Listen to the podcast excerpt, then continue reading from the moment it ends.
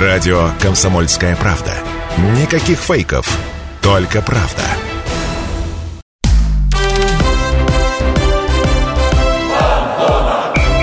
Фанзона. Самарский спорт. За полем и трибунами.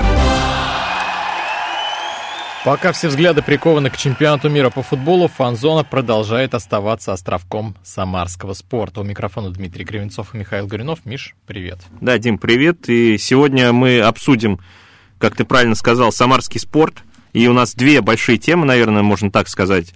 Может быть, даже до чемпионата мира дойдем, но сначала наши две большие темы, которые из-за Мундиаля, вот этого упомянутого в Катаре, остались в тени немножко. А это важные темы, это ну, наверное, историческая в чем-то победа Крыльев над Спартаком в Кубке России, потому что 6 лет мы не побеждали Спартак, если я правильно помню. Да, по-моему, во всех турнирах 6 лет не побеждали да. Спартак. И этап Гран-при по фигурному катанию в Самаре, здесь ты, наверное, больше расскажешь, как непосредственный зритель, участник э, да, событий. Я, я там работал, но я скажу, что это тоже историческое. Ну, я думаю, что, да, ну... потому что когда по Первому каналу или где там по, по федеральным по ОККО я видел там в интернет-платформе показывали фигурное катание из Самары, я думаю, это редкость. Мне впервые попался. Сто процентов, да. Во-первых, фигурное катание проходит всего в нескольких городах. Самара одно, одна из, но один из городов. И, во-вторых, в Самаре фигурного катания настолько масштабного не было, ну, очень давно. Ну, к нему мы вернемся. Предлагаю все-таки начать с футбола. Да, давай начнем с футбола. Крылья обыграли Спартак 2-1 в Кубке. Это случилось в среду, позавчера. И около минуты самарцам понадобилось, чтобы отыграться, выйти вперед. Забили Коваленко и Пеняев. Вот игра проходила в аномальных условиях. Ты смотрел вообще матч? Как тебе? А, я смотрел, но смотрел не с трибун, а смотрел дома на ноутбуке, вот, потому что нужно было срочно потом написать текст, чтобы все, все его прочитали, вот. И, честно говоря, мяча я периодически не видел было очень тяжело его разглядеть. То есть ноутбук, ну, вроде экран не маленький, а кто-то смотрел, и я знаю, и на телефонах. Кто-то смотрел из телевизора, где экран больше, чем на ноутбуке, я тебе так скажу по секрету, и тоже не видел не то что мяча, иногда и футболистов не видел, потому что в условиях сильного тумана проходил матч, и среди болельщиков, я знаю, были даже разговоры, что могут отменить из-за таких условий, но игра состоялась, как ты думаешь, вот это вот сказалось вообще на действиях на поле? Я думаю, да, сказалось, потому что, мне кажется, немножко подсбил прицел, вот этот туман в первом тайме, потому что, ну, было видно, что, ну, что-то не то, что мяч не летит в ворот. А, во-вторых, а, у Зиньковского, кстати, в перерыве спрашивали, а, наш коллега Петр Коптев подходил к нему, спрашивал а, в эфире матч-премьер, не мешает ли туман? Зиньковский говорит, ну, да, конечно, есть какие-то шероховатости, то есть немножко мешает, но не настолько, чтобы там мяча не видно было, не, на, не настолько, чтобы ворот не видно было, чтобы туда не попасть. Сергей Пеняев э, в интервью Метарейтингсу Рома Гуськов, автор которого к нам периодически приходит, тоже опять крылатыми фразами сказал, высказался на эту тему тумана. Он сказал, что да, конечно, мешают, но условия одинаковые для всех, и плохому танцору, как известно, есть чему помешать, поэтому здесь мы играли, старались, и, ну, Плохой... Сергей, как герой э, матча, имеет право так высказаться, и он танцор хороший оказался. Это да, а вот Спартак оказался танцором не очень хорошим. Как, на твой взгляд, что мешало Спартаку одержать победу? Ну, в целом по матчу, давай я скажу, наверное, мне показалась игра, в принципе, в принципе, была равная. То есть, э, вот если смотреть э, э, отрывками, были преимущественные моменты у Спартака, то есть были отрезки, когда они играли лучше. И довольно-таки часто они там создавали остроту. Ну, из того, по крайней мере, что я пытался увидеть. Были отрывками у Крыльев моменты хорошие, и тоже и удары по воротам, и Максименко спасал, и ну, создавали острые моменты самарцы, тоже наши земляки. Но, я думаю, в первую очередь э, помешало выиграть Спартаку, то есть сыграть лучше или хотя бы в ничью, желание. Ничьи бы не было, там была бы серия пенальти. У Крыльев, мне показалось, было больше желания, и, конечно, не обошлось без удачи, хоть они и говорят, что всегда вот кто к нам не приходит из клуба, говорят, что удача – это второстепенная, подготовка, в футболе подготовка самое главное, и самое главное настроен игру. Но здесь удача тоже сыграла, потому что два гола меньше, чем за две минуты, ну, это в чем-то это повезло. Безусловно, безусловно. Ну, то есть ты считаешь, что выиграли по делу? Я думаю, в целом, да, выиграли по делу, потому что могли даже и больше выиграть. Были контратаки, если я все правильно помню. Сейчас так много футбола, можно запутаться, но были, по-моему, контратаки у Крыльев. И не сказать, чтобы Спартак прям нас задавил в конце. Да, были какие-то у него там моменты, были подходы, но Ломаев молодец. И в целом в обороне сыграли Крылья спокойно, и по матчу, ну, не было вопросов насчет победы. То есть, да, естественно, переживаешь, когда счет 2-1, когда добавляют там 5 минут, по-моему, но все хорошо, что так закончилось хорошо, что крылья набрали 3 очка и сейчас в выгодной очень позиции в Кубке России находятся. Ну, я, я соглашусь с тобой. Мне казалось, что Спартак на последних минутах должен был, ну, прям придавить крылья Учитывая, что у них Соболев, э, Мелехин, да, то Квинси, есть... по-моему, оставался на поле. Квинси оставался, да. То есть у них очень хороший состав. Это первый состав, во-первых, у них вышел. Ну, там, за, за редким исключением, но тем не менее, это основной состав. И я ждал от Спартака такого массированного наступления на последних минутах, но этого не увидел. Наоборот, у Крыльев даже были возможности забить. Там Цыпченко прям вот не везло, он, конечно, король кубка, но в этом матче ему, конечно, Да, прям... Цыпченко я не знаю, не смотрел полностью этот ролик, да я «Игру престолов» не смотрел, в, в стилистике которого представили матч Цыпченко и, по-моему, артисты... Это КВНщик, КВНщик. КВНщики, да, тоже? КВНщик, да, там был. Вот. Но я слышал, что это с э, театром оперы и балета также была коллаборация, скажем так. Вот. Но все отмечают, что это было стильно. Но Цыпченко не стал главным героем встречи, как э, в матче с «Зенитом». Но в любом случае, оно к лучшему, потому что крылья выиграли, а нам только того и надо было. Mm-hmm. А вообще, Дима, вот э, Цыпченко не стал главным героем. Ты кого назовешь лучшим? Кто был лучшим на поле, по твоему мнению? А, но я здесь не буду больно оригинальным, потому что мне кажется, что Сергей Пеняев он был самым заметным на поле. Но при этом я выделю еще Ивана Ломаева, потому что ну, без него этой победы точно не было. Он там спасал несколько моментов. Он в первом прям... тайме был момент отличный, когда там... Когда Зобнин добил, да, по-моему. Да да, да, да, да. То есть мы разглядели сквозь туман, что это был Зобнин. Когда да. с левого фланга вошел в штрафную, это тоже... Плюс еще я не помню, кто бил, Квинси бил или еще кто-то из игроков Спартака, ну, тяжело было разглядеть, когда Ломаев вытащил лицом. То есть мяч попал к нему в лицо, но тем не менее он там... Это, там по-моему, было во втором тайме. Это во втором тайме уже был, да. Но тем не менее а, он грамотно вышел, он грамотно занял позицию, он оказался в том месте, куда прилетел мяч. То есть он спас. Ну, я как э, соглашусь с тобой, как бы, но добавлю, как э, в этом сезоне уже водится, что числу лучших обязательно надо причислить Глена Бейла. Сто процентов. Потому что слева он, по-моему, играл в этом матче. И потом он и справа, если я не ошибаюсь, даже... Он действовал по всему полю, как обычно, по всей бровке, в центр уходил, атаковал ворота, отбирал, контролировал вообще левый фланг, и через него было просто реально не пройти. То есть э, там э, есть риск у Спартака убежать в контратаку, но Бейл берет этот мяч, перехватывает головой, ногой, то есть э, начинает нашу атаку. Шикарный матч провел Глен Бейл очередной, и прям набивает себе цену. Я, понятно уже, почему его хотели Штутгарт. Я думаю, теперь и другие клубы Бундеслиги могли бы его себе тоже приглядеть, если бы они, конечно, следили за крыльями. Ну, может быть, и такое происходит. Я, я согласен с тобой, да, я думаю, и клубы Бундеслиги в том числе следят за крыльями Советов и следят за Гленом Бейлом. И Глен Бейл мне лично очень нравится, мне очень нравится, как он сыграл в этом матче. Я, я люблю хороших защитников, я слежу за защитниками, и Глен Бейл, на мой взгляд, один из лучших защитников в российской премьер-лиге сейчас, на данный из момент. Из крайних, несомненно. То есть, ну, не было ошибок практически. То есть, конечно, они были, наверное, если более профессиональным взглядом посмотреть, там, тренерским, но мы не тренеры, мы болельщики. И вот тут в нем что сочетается и что приятно глазу, скажем так, это то, что он мало ошибается, и у него всегда хороший настрой на игру. То есть он ответственно подходит к матчам и до последнего борется. Вот это болельщиков явно цепляет, вот таких бы игроков побольше. И, кстати, Глен Бейл сделал первый гол. То есть, ну, кроме того, что он отдал передачу на Коваленко, он... А, это он сделал ассист как раз. Да, ассист, ассист, по-моему, ну, если... Да, по-моему, Глен Бейл точно сделал ассист. А, Кроме того, он замучил буквально правый фланг Спартака. Он, Пеняев, там, а, Коваленко еще периодически смещался, Цыпченко туда. Но они вот, в основном, конечно, Бейл и Пеняев, они замучили, конечно. Не знаешь, они так замучили, что в моменте с вторым голом, когда там была ошибка защитника, когда они отдали Пеняеву на выход перед практически пустыми воротами, там Максименко был, но он выпал из игры. Да, он неправильную позицию занял. Да, но он выпал, потому что он и не ожидал, что такая подстава произойдет. То есть, я думаю, настолько был напуганный вот защитник с правой вот этой части у Спартака, что и Бейл его задергал, и Пеняев, что он просто подумал, что сейчас опять будет прессинг, выдал назад, и Сергей тут как тут забил победный мяч. Прекрасная, я считаю, работа. Вот со всех флангов надо так действовать.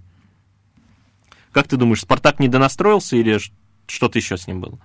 А, я думаю, что про недонастрой, наверное, не стоит говорить. Все-таки а, матчей-то в последнее время не так уж много. Вот, тем более Кубок России только один они идут основным составом, поэтому про недонастрой говорить не приходится. Скорее, это крылья очень хорошо сыграли. Ну да, я согласен, и плюс у них вышел основной стартовый состав, как и в чемпионате, поэтому что уж тут это рассуждать. Вот, а про крылья советов Кубок России и победу над Спартаком поговорим после небольшой паузы. Друзья, оставайтесь на фан-зоне. Кстати, впереди еще будет фигурное катание, я напомню. Обязательно. Фан-зона.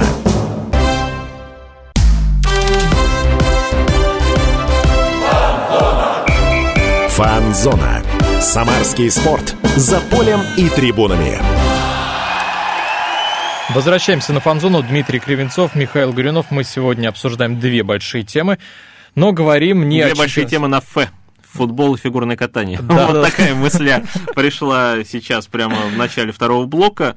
В программе, которая тоже как на, неудивительно, на, F, на букву да. F э, начинается фанзона.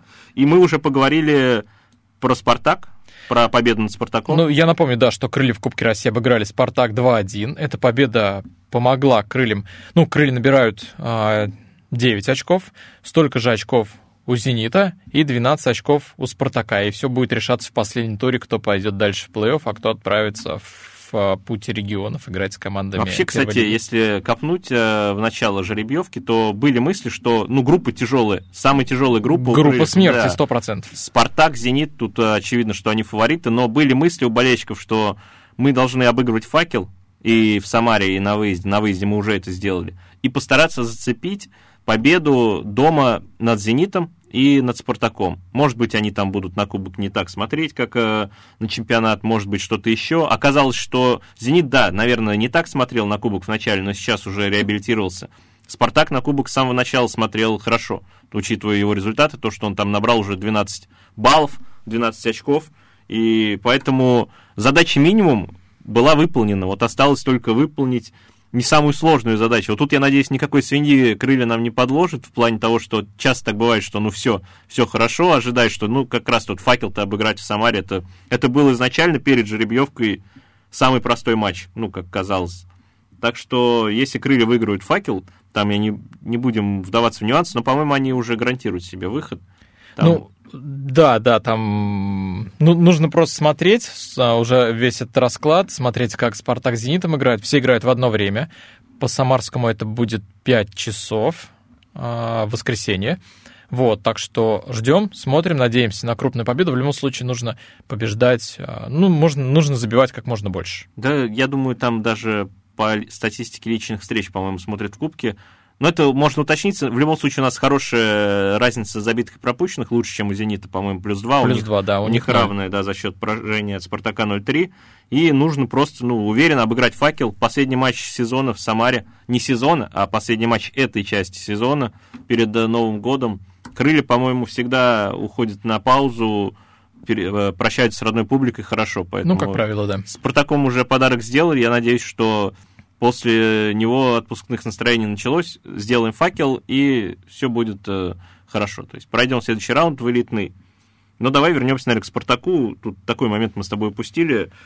Вот с чем связан, как по-твоему, выход Ломаева? Овсяников стал хуже играть или а, что-то случилось? Да нет, нет, Овсяников хуже э, играть не стал. Мне кажется, просто Игорь Осенькин дал время, а теперь уже не основному вратарю а, поиграть, потому что Ломаев довольно долго сидел на скамейке, посмотреть, в какой он форме, да просто почувствовать игру. И, на мой взгляд, Ломаев был в полном порядке. Но есть... он стал одним из героев матча, как ты уже говорил. Да, то есть э, это, это решение Игоря Осенькина, оно оправдало себя. На твой взгляд, в следующем матче с «Факелом» мы увидим Ломаева? Честно, вот если бы у нас были по очкам все нормально, все уверенно, я бы Фролова увидел э, на поле, потому что, ну, надо же ему сыграть. Дальше будет плей-офф, и где, как не с факелом в Самаре выпускать Фролова, но понятно, что вряд ли это произойдет.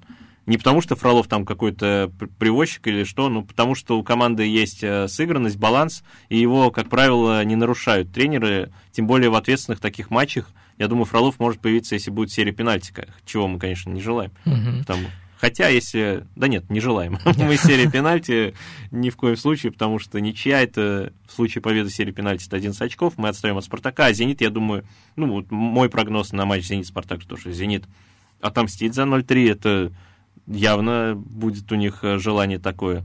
Хотя бразильцы там могут быть уже в отпуск собрались, поэтому посмотрим. Ну, кстати, про «Зенит» я тебя спрошу чуть-чуть попозже, но давайте мы сначала подытожим. про, про вот я отвечу, про то, что я думаю, выйдет Ломаев, и покоробил меня немного то, что те- теперь не основной. Да, основной вратарь, просто, наверное, ему дали передохнуть, и, возможно, после Нового года, скорее всего, он и будет чаще появляться на поле. Вот. Я думаю, с факелом выйдет, опять же, Ломаев, потому что ну, с Спартаком показал, что он в порядке. Ну, меж- межсезонка покажет, кто будет основным вратарем, тем интереснее будет следить за всем. Кто А, вообще останется в команде, межсезонка покажет. Да уж, да уж. а, давайте мы подведем прям вот итог а, игры со Спартаком. У нас есть комментарий Александра Коваленко, который он дал после матча. Автор одного из мячей. Да, давайте его послушаем. Блин, очень приятно выиграть, еще и забить. Самое главное, что команда победила. Три очка забрали в кубке. Все. Сегодня большой объем работы проделал, и было видно, что команда много прессингует, и это дает свои плоды. И гол забили. Это установка тренерского штаба сегодня была? Ну да, понятное дело, что со Спартаком много перебегать придется. Это хорошая команда, которая всегда на мяче. Я думаю, мы справились с установкой и победили достойно. Ну, Александр Коваленко сказал, что они справились с установкой, победили достойно. Я думаю, мы здесь просто с этим согласимся и даже спорить не будем, потому что, ну, крылья А действительно чего он мог заслужили. еще другого сказать? заслужили победу эту. А, я хочу вот... а, мы, мы начали разговор про «Зенит-Спартак», и последний матч остается, последний матч остается в групповом этапе. 27 ноября, воскресенье, они пройдут. Да, и такая есть э, штука, что в нашей группе три команды могут набрать по 12 очков. Для этого крыльям нужно обыграть «Факел», а «Зениту» нужно обыграть «Спартак». Насколько это вероятно? Ну, я вот думаю, как раз это самый вероятный исход. Вот. И вот тут надо будет смотреть, по-моему, «Зенит» тут как раз нужно... Потому что на чемпионате мира идет речь о разнице забитых и пропущенных мячей, это точно. А вот э, в Кубке России идет, э, играет роль статистика личных встреч. Я почти уверен, что я не ошибаюсь. Ну, ничего страшного, если что... э, Если что, мы покритикуем себя сами. И вот здесь... я думаю, что у «Зенита» больше задач сейчас разгромить «Спартак», там 4-0 или 3-0 хотя бы сделать, чтобы у них были шансы пройти дальше. А вот у «Крыльев» э, задача попроще. Им надо, во-первых, у нас так разница плюс 2 по сравнению с «Зенитом», даже если говорить о разнице. Нам просто надо обыграть «Факел», и все будет, я думаю, в порядке. Трудно представить вообще сейчас, что «Зенит» разгромит «Спартак» как по заказу. Это не тот «Спартак», который был Хотя год назад, прошлом да. году, да. В Суперкубке они выиграли 4-0, но это уже был не тот Спартак, это был Суперкубок, это был первый матч э, Абаскали, по-моему.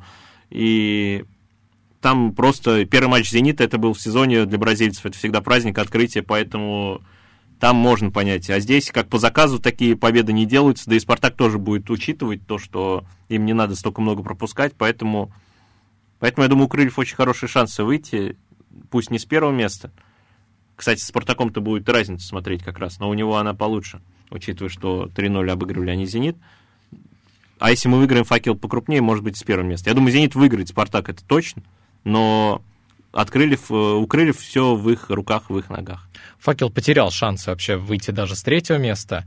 А команда будет цепляться за победу в этом матче? Есть ощущение, что они захотят хлопнуть дверью, потому что, ну, «Факел», не все у них хорошо, э, и в чемпионате, и в Кубке вообще все плохо, но хотя бы очко-то в Кубке набрать надо, или там парочку, или даже три постараться зацепить.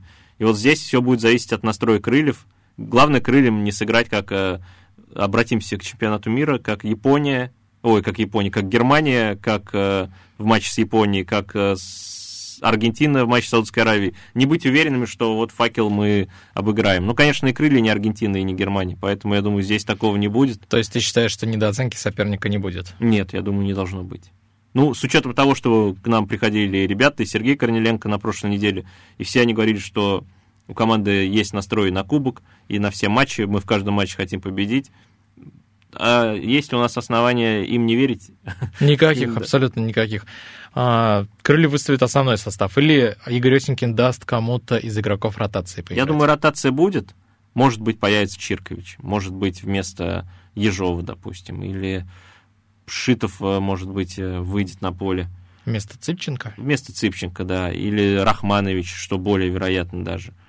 Посмотрим. Я думаю, ротация какая-то будет. Я не думаю, что будет состав прям один в один, как с Спартаком. Может быть, Горшков уже набирает форму и тоже появится на поле. Хотя у нас сейчас так неплохо фланги смотрятся. Бейл, универсал, он уже и слева тоже здорово играет. И справа Костанца, ну, прекрасен. Костанца после травмы становится одним из лидеров, и я думаю, может быть, если он продолжит набирать форму, и уже во второй части сезона Костанца станет таким открытием, таким же открытием, как и Бейл вот в этом сезоне и в концовке прошлого сезона. Вот мы здесь говорим, что крылья могут выйти в, в плей-офф пути РПЛ, а вообще нужно ли нам цепляться за это все? Или может лучше спуститься в Там понадежнее, Путь. конечно. путь регионов? У нас вот прям буквально одна минута остается. Я не знаю, я думаю, что нужно, потому что, насколько ты мне рассказывал тоже, то, что даже в пути РПЛ у нас есть право на ошибку. В пути регионов этого права на ошибку нет. И вот там, если мы проиграем кому-то послабже, условно, на бумаге, то, а проиграем на поле, то у нас уже все, кубок закончится. А здесь, по-моему, он будет продолжаться. Да, тут же как а, из пути, а, пути РПЛ, если команда проигрывает в 1-8 там, или в 1-4 финал, она попадает в пути регионов и играет уже там с соперниками. То есть э, есть право на ошибку. В пути регионов право на ошибку. Двойной шанс, двойной шанс лучше, чем одинарный. Да, друзья, уходим на небольшую паузу. Оставайтесь на фан-зоне, обсудим фигурное катание. Фанзона.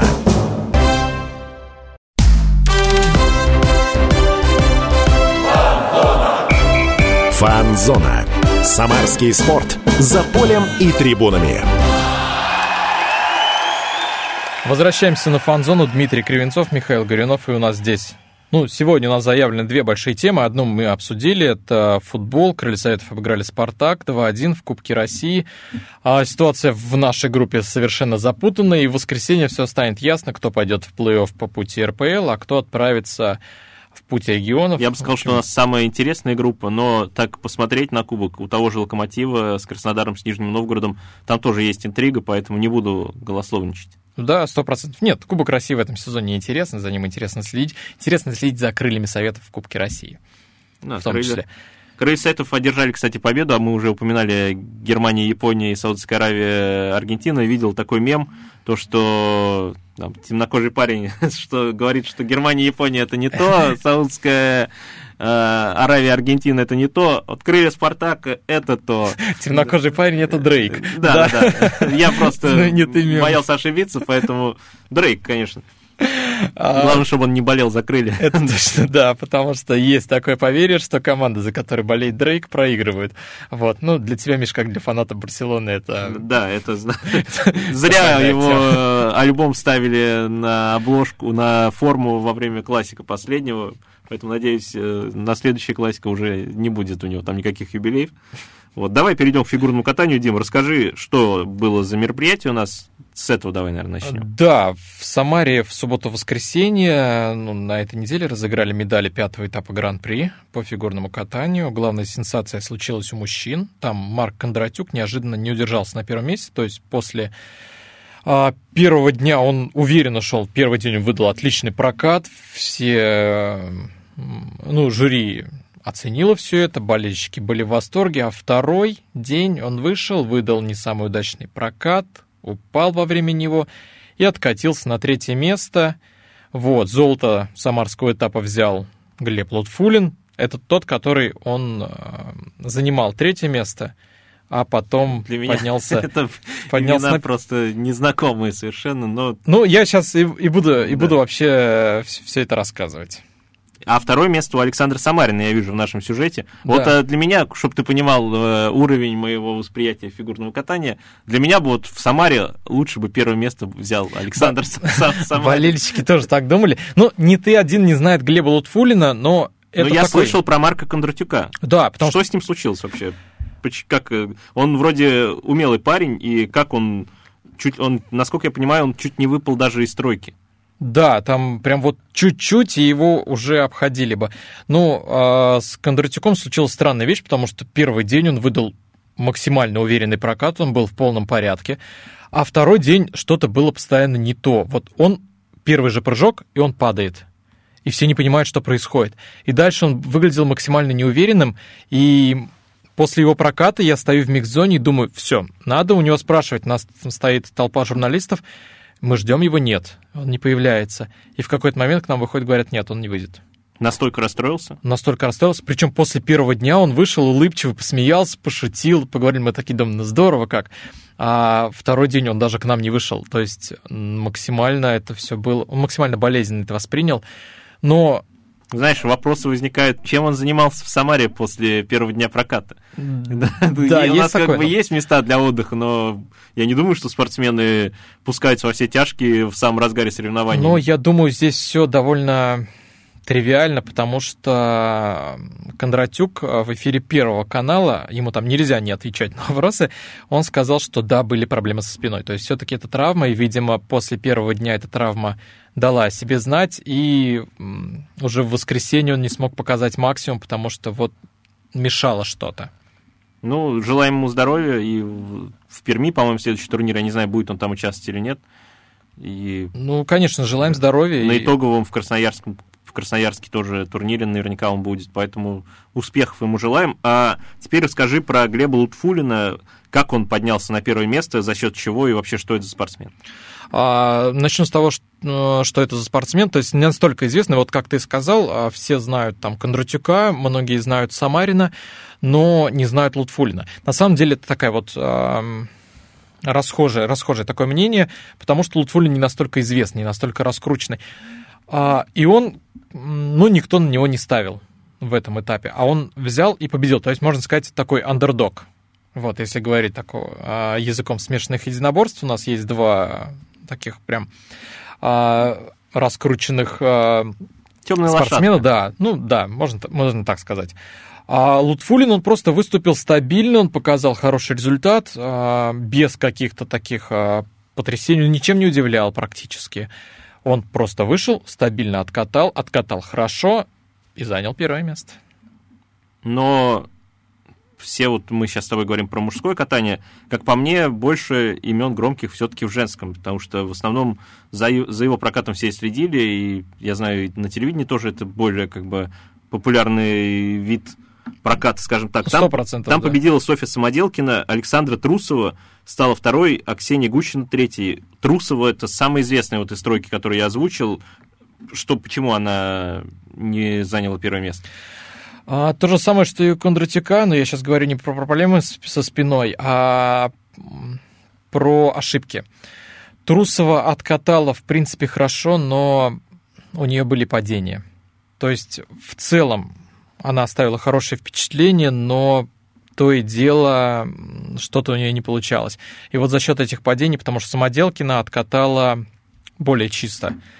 У нее тоже, конечно, были ошибки, но этих ошибок было гораздо меньше. Ну, кстати, вот в Самаре почему-то очень много было падений, очень было Как много думаешь, ошибок. это лед, как ты Ну, сказал? тут тоже, да, тоже все, все думали, мы вот сидели в микзоне и гадали, может, может, со льдом что-то не так, но потом к нам выходили фигуристы, мы спрашивали, со льдом все нормально, и нам говорили, да, лед прекрасно. Трусова выходила тоже. Трусова выходила, да, а, вот, но Трусова была, кстати, не, не так многословно журналистами, чуть попозже расскажу про болельщиков. Вот, кстати, Я слышал, да, что выбежал болельщик, но я думаю, мы это поговорим об этом да, об этом позже. чуть попозже. Сейчас скажу еще немножко про Трусову. Мы помним ее историю на Олимпиаде, когда она расчувствовалась, она разрыдалась, и было больно на нее смотреть. Сейчас, после всех ошибок, после всех неудач, Александра выходила к журналистам, и она улыбалась. И даже был вопрос, Александра, а что изменилось? Что случилось? Вы стали как-то менее болезненно воспринимать? Она говорит, да, наверное, да. Вот, то есть она все это спокойнее максимально воспринимает, и я очень рад за нее, что она... Прожженный человек такой, да, наверное, да. Самоделкина, насколько это большая э, персона в фигурном катании, или это тоже открытие было? Нет, это большая персона в фигурном катании, у нее много болельщиков, а, меньше болельщиков, чем у Трусовой. Но, ну, тем естественно, не... я, вот я как нейтральный зритель, я тебе скажу, что Трусов услышал, Самоделкина не всегда. Вот, но тем не менее за нее тоже многие болеют, и э, самарский зал, так сказать, когда выступали девушки, он разделился на две части. Большая часть болела за Трусову, боль, а меньшая часть болела за Самоделкину ну, из, из активных таких болельщиков, которые кричали. Понятно, что было много людей, которые, ну, как бы просто пришли посмотреть на красоту, и все здорово. Вот, но Самоделкин, на мой взгляд, победила по делу, потому что я уже говорил, что она откатала гораздо чище, а, она откатала спокойнее. Она не падала? Она, вот я не вспомню, может, даже она и упала один раз, потому что падали, ну, очень многие. Вот, но, по крайней мере, она откатала гораздо чище. И откатала в первую очередь спокойнее. Ну и жюри ее заслуженно поставили на первое место. У нас, насколько я знаю, есть ее синхрон по поводу всей этой своей победы. Да, давайте его послушаем. Я рада, что я смогла выдержать этот прокат, откатать последний. Для меня это была тоже небольшая цель, чтобы я говорила, что в Сочи я последняя, как бы, ну, не привыкла катать. Тут я решила, что вот произвольно я должна обязательно выдержать и откатать последний. Как бы там долго не пришлось себе стоять и ждать. Вот. Сальхов, ну, немножко, я думаю, что я немножко неуверенно на него пошла, есть надо было немножко понапользоваться. А каскад последний, мне кажется, я чуть подрасслабилась, я уже там ехала мимо тренера с улыбкой такая, надо было, наверное, немножечко успокоиться и вот его доделать. В целом, если не брать, конечно, два элемента, я рада. Ну, она говорит о том, что даже чуть подрасслабилась.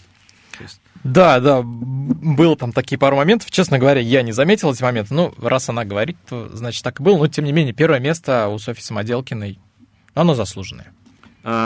Александр Трусова и болельщик. Уже пора к нам переходить к этой теме или еще поговорим про Самоделкина? А, я думаю, мы сначала к болельщику... Болельщика Давай мы оставим, про болельщика... Да, на, на десерт, так сказать. Да, я про другое хотел спросить по поводу болельщиков на десерт, но в целом, как, в какой атмосфере происходили, проходили соревнования, сколько было зрителей, был ли ажиотаж? Вот. А, на самом деле в очень теплой атмосфере, потому что зал был полный. Если в субботу были еще свободные места, то в воскресенье уже ну, сложно было найти. Причем что билеты были довольно дорогие. Там оставались билеты по 6 тысяч. Мы спрашивали у людей, сколько они брали билеты на фигурное катание, говорили 2,5 тысячи. Вот, то есть это довольно дорого, но люди заполнили зал. И После небольшой паузы я уже расскажу про историю с огромной очередью, которая выстроилась к Александре Трусовой. Это тоже прям очень такой показательный момент, так что оставайтесь на фанзоне. Фанзона.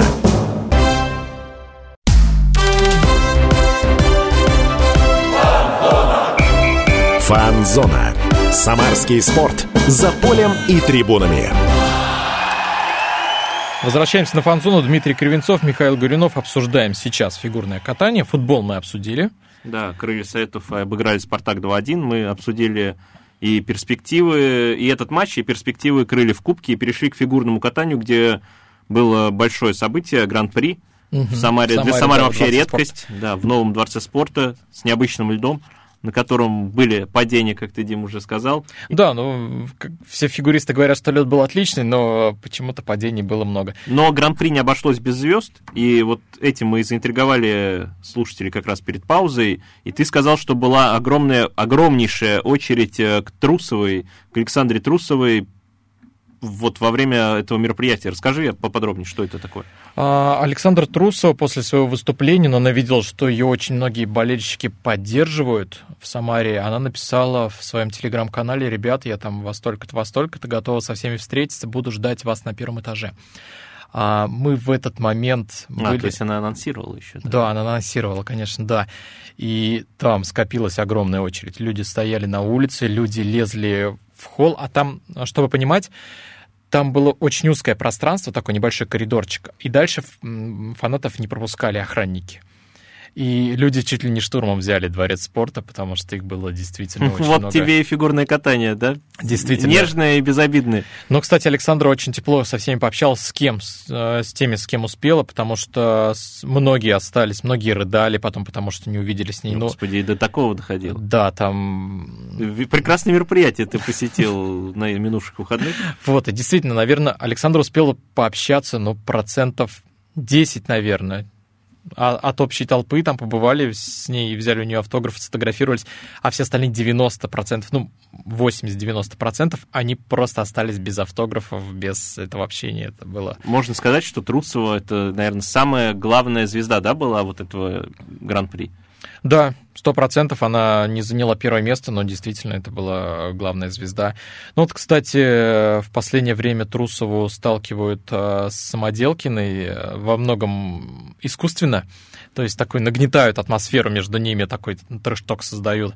И у нас есть комментарий по этому поводу. По поводу Софьи. очереди или вот этого именно сталкивания? Именно сталкивание, что они э, соперницы, что они там должны друг против друга идти и все такое. То есть, на мой взгляд, немножко искусственно. Давайте послушаем саму Софью Самоделкину, что она по этому поводу сказала.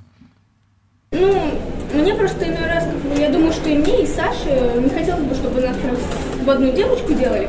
То есть Саша Трусова это один человек, Софья Самоделкина это другой человек. То есть когда нас сравнивают по каким-то критериям, возможно. То есть никто не отрицает, что этого прям вот делать нельзя.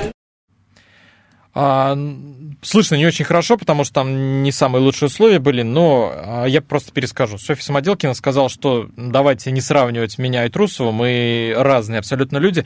Если по каким-то критериям отдельным, то да, но в целом нет. Мы разные фигуристки, и давайте закроем эту тему. Я думаю, все по делу. Да, закроем тему. Софья победила, поздравляем ее, желаем успехов в дальнейшем, как и Трусовой. Но про Трусову и фанатов есть еще история с болельщиком, да, который выбежал на лед, подарил ей цветы, если я не ошибаюсь. Да, хорошо, что он Расскажи был... вот это, что это за история такая? Хорошо, что фанат был с цветами, потому что это было странно, но за последние годы с фигурным катанием такого не случалось. Это чем-то напоминает футбол, когда, знаешь, выбегают болельщики на поле. С футболом мы Да. привыкли, а с фигурным катанием нет. То есть, как это выглядело? Александра откатала свой прокат, она кланяется зрителям, и тут выбегает какой-то непонятный парень в пуховике с букетом цветов, э, дарит ей эти цветы. Повторюсь, хорошо, что там были цветы, потому что непонятно, как охрана ее проморгала, мало ли что там. Может быть, Самому. э, свой человек. Нет, кстати, не свой человек. Вот. А, вернемся к этой теме, я расскажу, что, что, что это за парень. Но давайте сначала послушаем Александру Трусову, потому что она сказала, что испугалась, но не за себя. Да, я не знаю, почему он вышел. Не испугалась? Ну, просто упал бы, страшно, что не очень удобно без коньков. Вот, Александра сказала, если кто-то не расслышал, она сказала, что за себя она не испугалась, испугалась за парня, потому что он выбежал на лед, он был без коньков, упал, ушибся и Ну, мало какой профессиональный комментарий от Александры. Ну, на самом деле, действительно, это опасная ситуация, то, что можно так беспрепятственно выйти на лед. Я надеюсь, что парень все-таки был какой-то свой или нет. Ты А. с ним, по- по- по- по-моему, общался в потрибунном помещении. Да, очень смешная история была, потому что его сразу же увели. А, так его сказать. все-таки поймали, да? Ну, его поймали, конечно, да, ввели в подтрибунное То есть помещение. Александра Трусова должна была испугаться из-за охранников. Наверняка они тоже вряд ли были на коньках. Вот, и мы, мы ждем Александру в микс-зоне, и мы такие спрашиваем, а что за парень? И нам такие говорят, да мы не знаем, его вон к вам ведут. И, и мы такие смотрим, и действительно его ведут к нам, но не специально к нам, а просто мимо. Мы подбежали, как-то посмотрели на него, он толком нам ничего не говорил, но выглядел он безобидно довольно-таки. Потом уже выяснилось, что парню 17 лет, что он приехал там издалека специально, Это чтобы... подросток вообще? Да, то есть ему, ему нет еще 18. Вот. А, он не сказал, зачем он это сделал, но выглядел... То есть не сказать, что он хотел кого-то обидеть. Я думаю, по цветам это тоже видно. Но, тем не менее, такая история. Ну, блин, может быть, это какая-то у него влюбленность, я не знаю. Может быть, это какая-то история вообще для комсомольской правды, какая-нибудь романтика. Романтика, поэтому, да. Но вот он, к сожалению, ничего не сказал. Желаем этому парню успехов. В любом случае, мы всем желаем успехов. Но пускай он делает все аккуратнее и не так пугающе. Да, это сто процентов. А охране на следующий гран-при мы желаем смотреть во все глаза, ну, мало ли, один с цветами. Возможно, он смотрел фильм Лед и там чем-то хотел повторить судьбу персонажа Александра Петрова. Ну, что-то схожее есть. Хорошая, хорошая история. Хорошо, что она Дим, хорошо давай закончилась. вернемся к Гран-при. И важный вопрос. Трусова, Самоделкина, все ясно. А были ли там наши фигуристы из Самарской области? Расскажи о них вообще. Был один, а, Егор Базин из Тольятти, он выступал вместе с а. Худайбердин. Худайбердиева. Да. Первый день Егор с Лизой откатали очень хорошо. Они, Ну, кстати, ее фамилию я тоже слышал. да, да, Это тоже ну, это, известно. это очень известная пара на самом деле. Вот, и они очень, ну, они в большом порядке. Вот, они после первого дня побеждали с большим заделом, и, ну, все думали, ну, все, Егор с Лизой во второй день победят И уверенно. опять э, проклятие второго дня сыграл. Да, что да, ж такое? проклятие второго дня опять падение. Вот, ну, справедливости ради скажу, что они победили, победили уверенно, но, тем не менее, прокат был ярким, но Егор Базин упал два раза. И мы сидели и не понимали, а что происходит, почему, что, что случилось.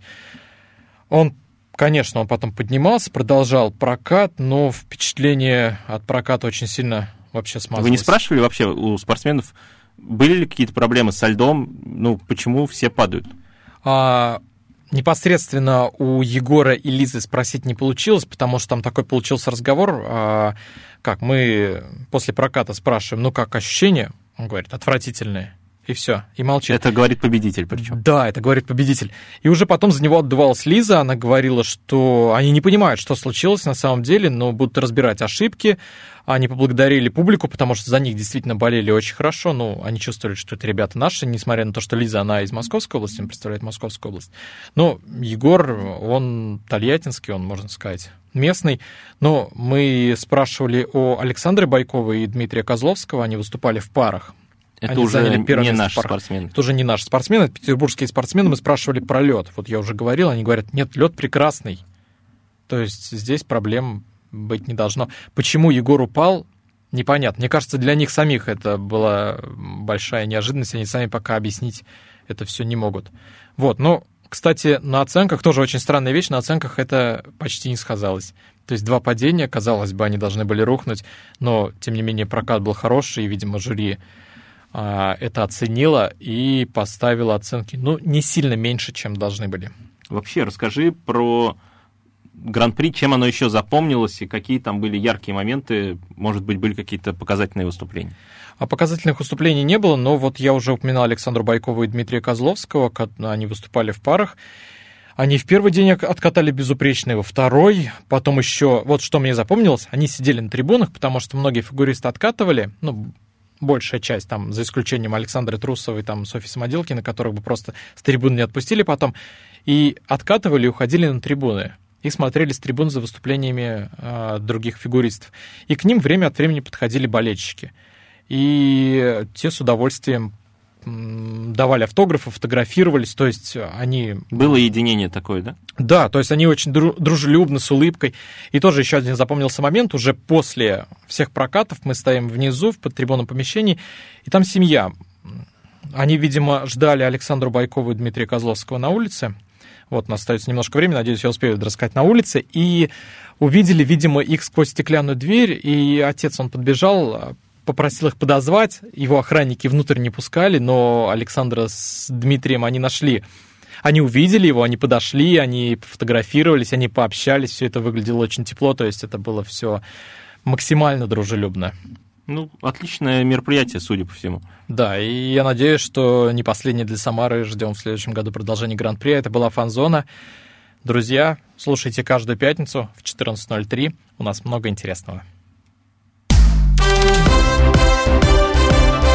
Фанзона.